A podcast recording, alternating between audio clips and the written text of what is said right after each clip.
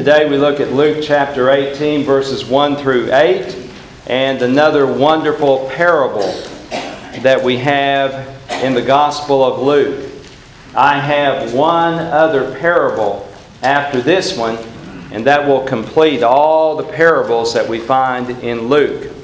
And of course, the last one is very familiar. That is the publican and uh, the Pharisee. And so uh, we remember that one, the sinner and the self righteous Pharisee. But uh, this one in Luke 18, 1 through 8, is very, very unfamiliar. Uh, we don't really look at this one very much.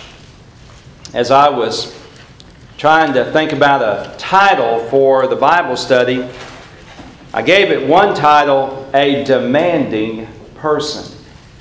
And then I thought, well, I'll change that to something more spiritual, and I called it Persistent Prayer.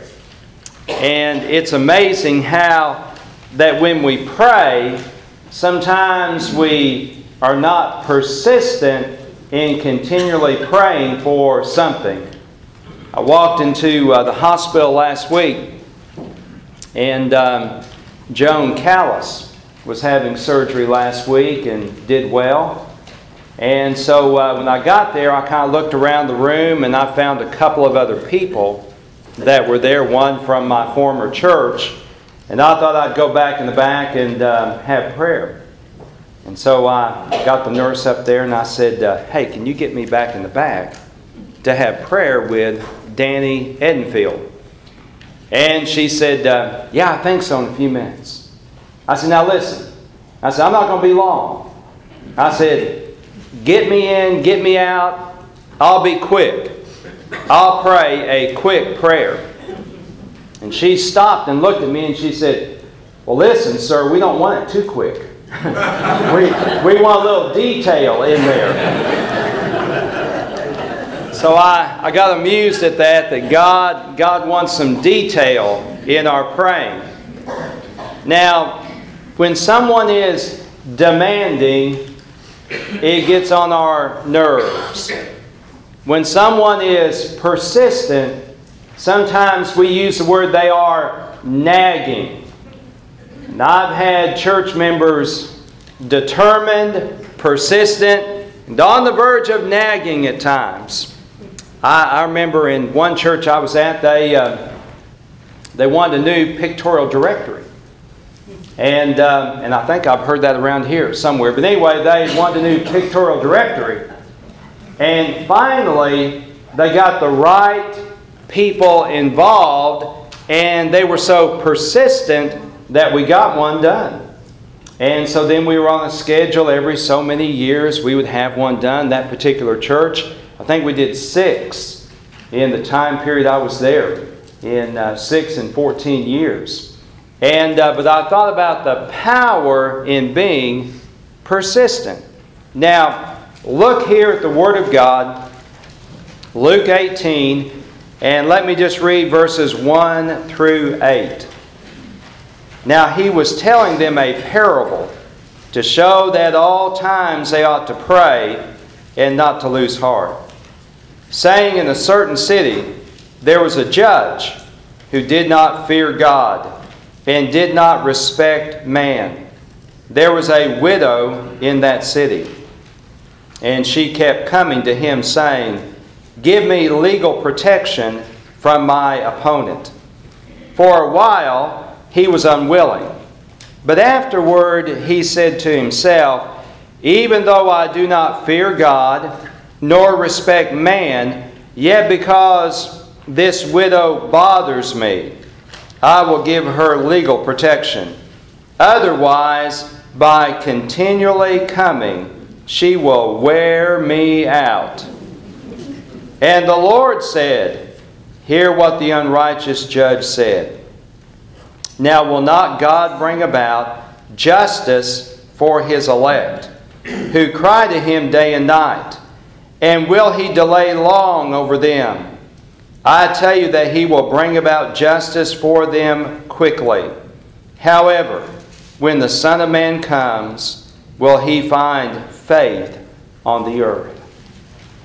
That is a dramatic parable. I love verse number 5. In verse 5, the unrighteous judge says, This woman is wearing me out.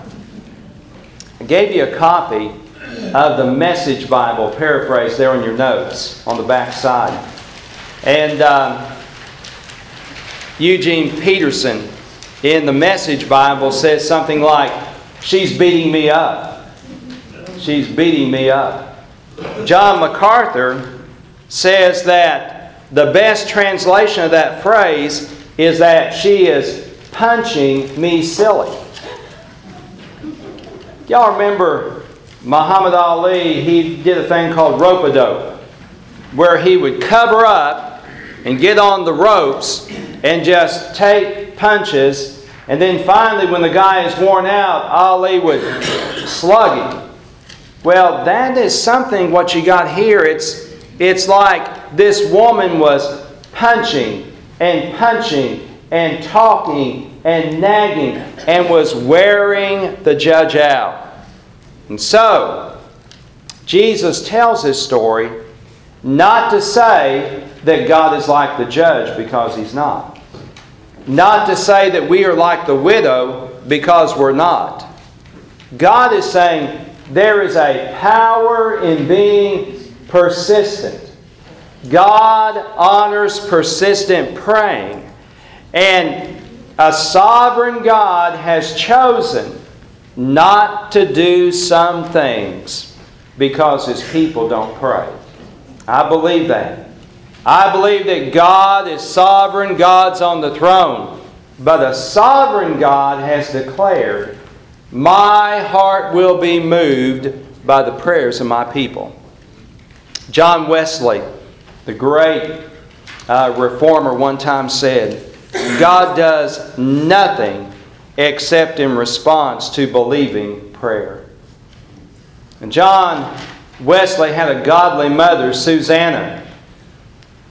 Susanna was just a godly mom that prayed for her boys, and Charles and John Wesley were models of what Christian evangelists and Christian sons ought to be. John Wesley had a lifetime of trouble. I want to read some notes from his diary. And this is from the diary of John Wesley, the great Methodist preacher. Sunday, a.m., May the 5th. Preached in St. Anne's. Asked not to come back. Sunday, p.m., May 5th. Preached in St. John's. Deacon said, Get out and stay out. Sunday, here's next Sunday, all right? Sunday, a.m., May the 12th. Preached in St. Jude's. Can't go back there either. Sunday, p.m., May 19th. Preached in St. Somebody Else's. Deacons called a special meeting and said I couldn't return. Sunday, a.m., May 26th. Preached on the street. Kicked off the street. Sunday, a.m., June 2nd. Preached at the edge of town. I was asked to leave the highway kicked off the highway. Sunday, p.m., June the 2nd, preached in a field in the pasture. 10,000 people came. He went from being kicked out of church after church after church. And so he went to an open field, and 10,000 people came. You tell me God doesn't honor persistence. He does. He does. There's something about not giving up in prayer. Now, this story here in Luke 18 involves a widow. Luke talks more about widows than any other gospel writer. In this day and time, a widow would have a difficult time getting a hearing in court. Acts chapter 6 talks about the early church developing a special ministry to take care of widows. We, call, we call those guys deacons that were originally picked to take care of widows. Cindy Barton now joins that group of widows. Our church is full of godly widows. On Wednesday night, many of those widows gather for prayer, and I think about widows like Betty Jo Kraft, who are faithful and persistent in their prayer life. This person was a woman, was a widow, and she was poor. She had no standing whatsoever in that court, but yet she was persistent. She did not give up. So I, I think there's a contrast here. In fact, Luke gives us three contrasts in this parable. So stay with me on this, all right? Number one, praying is contrasted with fainting. Now look again to verse number one. The Bible says, Now he was telling them a parable to show that at all times they ought to pray and not to lose heart. I think one translation says, Pray and don't faint. Don't faint away. And so the contrast here is that we can either be bold and persistent in praying, or we can lose heart and give up. Boy, one thing I have realized God doesn't bless quitters. God doesn't. He doesn't bless quitters. Boy, I absolutely hate to lose at anything. I do. I am a terrible loser. I'm a I mean, I'm the guy that would, would not want to play you again if I got beat. I mean, I am a terrible loser. I played basketball against my wife one time. She beat me. One time. Now, I also have to say my wife played college ball too, so that, that makes a difference. Uh, Pam played for Oklahoma State University. And so, um, you know, I got beat by, and I always want to say that, yeah, I got beat by my wife, but, you know, she was a college ball player. Now, listen. The devil wants to beat you down, lay you out, wind you up, and dispose of you. That's what he wants to do.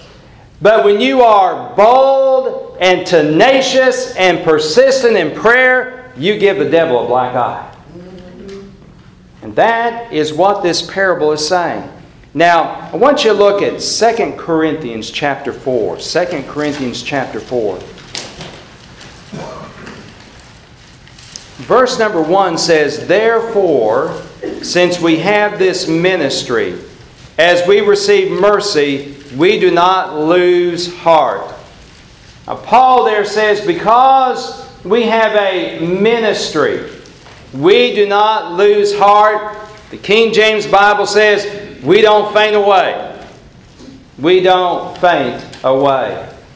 Have you ever seen a child of God that used to be, now listen, used to be on fire, always here, always consistent, but something happened and they fade away. One of the saddest, talking about pictorial directors, one of the saddest things you can do is to take some church's pictorial directories and say, well, yeah, he used to be, he used to be, or she used to be, and go down the list. Well, yeah, they used to be a Sunday school teacher. We don't know where they are now. This person used to be a deacon. We don't know where they are now. I want to tell you, God has a lost and found department. And it's not things, it's people. And that's why we need to always be concerned that we don't faint away. We don't lose heart. Warren Wiersbe, great commentator, said, Prayer is much more than the words of our lips. It is the desire of our heart. And our hearts are constantly desiring before Him. Man, prayer is me opening up my life and God seeing the desire of my life. When I get before God in prayer, it's not just my words, it's my heart that God sees. I'm, I'm amazed at how many people have just fainted away. They're not persistent like they used to be. 1 Thessalonians 5:17 says to pray without ceasing. So here's the contrast. Prayer versus fainting. This woman, this story talks about the power of being persistent in prayer. All right, let me move on. Number two. The widow is also contrasted with God's elect. Now, if you would just read this parable, you might say, oh, yeah, we are the widow. Uh uh-uh, uh, that's not right. The widow is not a picture of the child of God. The widow is a picture of someone being persistent. Now, you can be persistent about a lot of things. And sometimes they're not good things. Now, sometimes you can be persistent, and God may give you something, but it's not His will. Now, let, let me talk, talk to you about that. You may be persistent about getting a job, and it may not be God's will for you to have that job. You might be persistent in marrying so and so. Now, listen, he may look good on the outside, but when you take him home, you're going to unpeel him, all right? You may be persistent, but that is not God's will for your life. This woman, this widow, is contrasted with God's elect. Now, Jesus here argues from the lesser to the greater. He's really saying if if a widow who's not necessarily righteous comes to an unrighteous judge and gets a request, how much more will God answer prayers for his children? All right, so look at this with me, all right? Number one, the woman was a stranger, but we are children of God. Now look over to Luke chapter 11. Luke chapter 11. And look at verse 13. Luke 11, verse 13. Now listen to this Luke 11, 13. If you then, being evil, know how to give good gifts to your children, how much more will your Heavenly Father give the Holy Spirit to those who ask? And so, Jesus says there, if someone knows how to give a good gift, and they're earthly. How much more does your Heavenly Father know how to give good gifts? All right, so there's that contrast. Then, the woman had no friend at the court to help her. But you and I have a friend who is a advocate, who is a intercessor, a high priest. And that's the Lord. You know, when you and I pray, We've got a friend in court, don't we? When you and I pray, we have someone who is seated by the very right hand of God. And He is always interceding for us. Sometimes when I pray, I say, God, I don't know what to pray for. God, straighten out my, my prayer as it hits your throne. And the Lord Jesus is an advocate for you and I. Now, 1 John chapter 2, verse 1. Uh, look at that verse, 1 John chapter 2, verse 1. This is one of the greatest verses in the Bible. 1 John chapter 2, verse 1. It says, My little children, I am writing these things to you so that you may not sin. Now, I could stop there and think, boy, we all in a heap of trouble. But it goes on to say, and if anyone sins, we have an advocate with the Father, Jesus Christ the righteous. And so John says, It's the will of God that we don't sin. But we all know that's not going to happen. But if we do sin, we have a advocate with the Father. Now think about that word advocate. The word advocate, and it might be translated different in your Bible, but Vine's dictionary says that word means one called alongside to help. It's the word that we use for a lawyer. It's the word that we use for an intercessor. It's the word that we use for somebody who's going to fight for us. When you and I pray, Jesus takes that prayer and presents it to the Father and says, God, Richard has no right, no standing. He has no right to have this prayer answered. But Father, because I died for him, and because he's covered in my blood, and because he's your child by faith in Christ, God answer this prayer for me. Father, answer this prayer. He is always interceding for you and I. All right.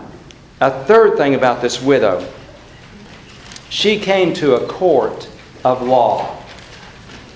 But you and I come to a throne of grace. Woo! Boy, that's good. You and I don't come to a judge in a courtroom. We come to a Father who's full of grace. Man, you know, you know who took Steve Barton to heaven? Well, Jesus did. And Jesus did that because of grace that the Father has. Hebrews chapter 4, verse 16 says, Therefore let us draw near with confidence to the throne of grace, so that we may receive mercy and find grace to help in time of need. Boy, what a tremendous verse. We have grace in a time of need. You know, the old spiritual song, uh, sometimes I'm up, sometimes I'm down, standing in the need of prayer. We always are standing in need. We always can come to the unmerited, undeserved favor of God. If we fail to pray, our condition spiritually is like this poor widow. All right, let me show you this third and last contrast here, all right? Let's look at the judge. All right? The judge contrasted with the Father. And that's verses 6 through 8. Now, Jesus is saying here, this judge is not like God. And that's the problem when you read this parable. Sometimes you might read this parable and say, okay, God's the judge, you and I are the widow. No, that's not right. God is four things that I find. He is a loving Father, He is attentive to our cry, God is generous in His gifts, and we do not weary Him. This judge was not a loving Father. In fact, he was a crook. He was not attentive to the woman's cry. He sure wasn't generous in his giving and we never weary our God. Warren Wiersbe again said, God answers prayer for His glory and for our good, and He is not vexed when we come to Him. Now, listen to me on this. This will be good for you. When you pray and God doesn't answer your prayer, and for the last year and a half, I have been consistently by the bedside of Steve Barton and praying for him. When you pray and God doesn't answer your prayer just like you asked for it to be answered, Let me tell you why. It's the glory of God. Ultimately, God's going to do what's best so that He'll receive glory. Now, if you were here yesterday at Steve's service, there is no way that you could have walked away from that service and not saw the glory of God. And I want you to know in your praying, you always need to reconcile these two things. God, this is what I'm asking for, but God, your glory is more important. That's why some people die and we don't understand. Why some people get cancer and we don't understand. Why some churches go through turmoil like legal actions and we don't understand. But one day, somehow, someplace, God's going to get the glory. He's going to get the glory. We always need to realize we come to God not for judgment. Our sins were judged where? At Calvary. At Calvary. But we come to God as a benevolent, loving Father who is attentive to us, who is generous to us, and we do not weary Him, and He is going to get the glory somehow. Now, boy, you think about this. If you were God and going to send your Son to earth, how would you send him? I'll tell you how I'd do it. Man, I'd put him on a chariot. I'd bring him into Jerusalem. I'd have every knee bow. I'd have every tongue confess. But how did God do it the first time? Baby. Not even a room for him in a hotel. He had to be in a straw manger. But oh, when he comes the second time. You see, God, now listen, this will be good. God's going to pick when He gets the ultimate glory, not you or I. Always remember that. Well, there's power in persistent prayer. The important question, though, we find here in verse number 8. If you could take verse number 8 and pull that verse and look at that verse daily. I tell you that he will bring about justice for them quickly. However, when the Son of Man comes, will he find faith on the earth? When Jesus comes again, will he find faith on the earth? I could paraphrase that and say, Will he find faith in me? Will he find faith in you? The Broadman Bible Commentary has a neat, a neat comment on that verse. The Broadman Bible Commentary says, God will be faithful, but can the same be said about man? By the time of the parousia, that is the second coming, when the Son of Man comes, will all men have despaired so that no one still believes in the eternal triumph of the sovereign rule of a just God. In other words, when Jesus comes again, will there be a people faithful, persistent in prayer? One of the things I like to do is watch historical dramas. I got hooked on two last year. I've been waiting for season two to come around. One is The Crown on Netflix. Love, love that about Queen Victoria, uh, Queen Elizabeth. And then on PBS, there's Queen Victoria. And so we got Victoria and Queen Elizabeth. Both two very different queens. Course, Elizabeth still reigning. But I was thinking about Queen Victoria, and I, I read something about Queen Victoria. Back in the 1800s when she reigned, she had a famous husband. Who was her husband? Albert. Prince Albert, that's right. My dad used to smoke a little pipe and had Prince Albert tobacco. I remember that. Well, Besides being famous for tobacco, he was married to Queen Victoria. But anyway, Queen Victoria and Prince Albert had a wonderful love story and got married and were married for many years, but Prince Albert died and left Queen Victoria a widow. And she was a widow for decades after he died. She always wore black, never smiled much, and she was in constant mourning.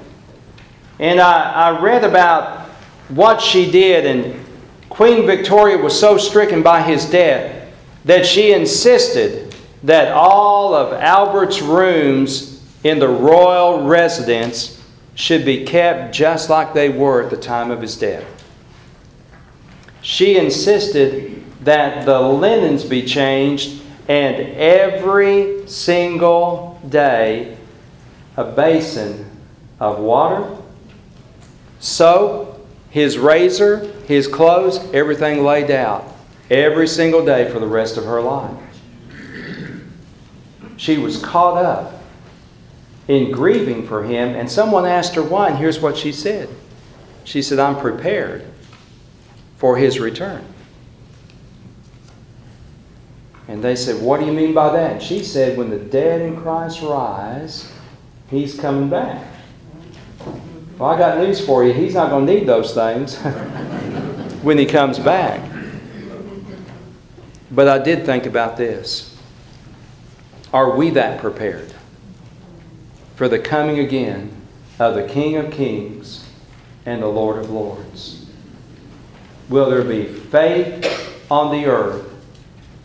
Will, will, will we be persistent in prayer, believing God for the big stuff when Jesus comes again?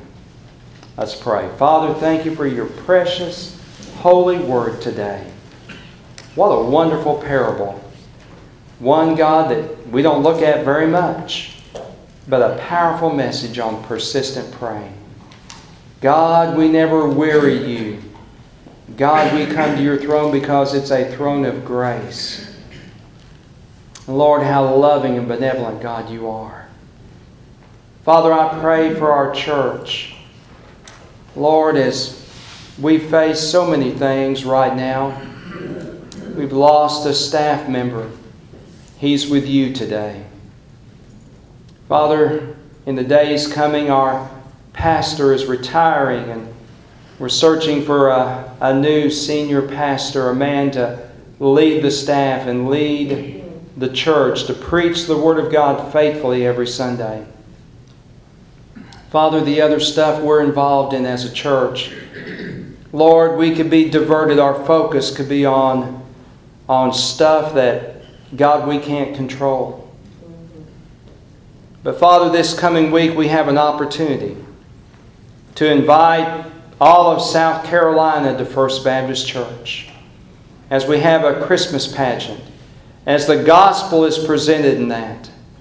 Lord, I pray for people to turn to you and to be saved, God, through the proclamation of the gospel in that pageant. But Lord, even before that happens, by the preaching of the gospel in the way I live, and the way we live every day, may people turn to you. And God, when Jesus comes again, and I got to believe it's going to be soon, will there be faith? Faith in our church, faith in our world. I pray for that. In Jesus' name, amen. amen.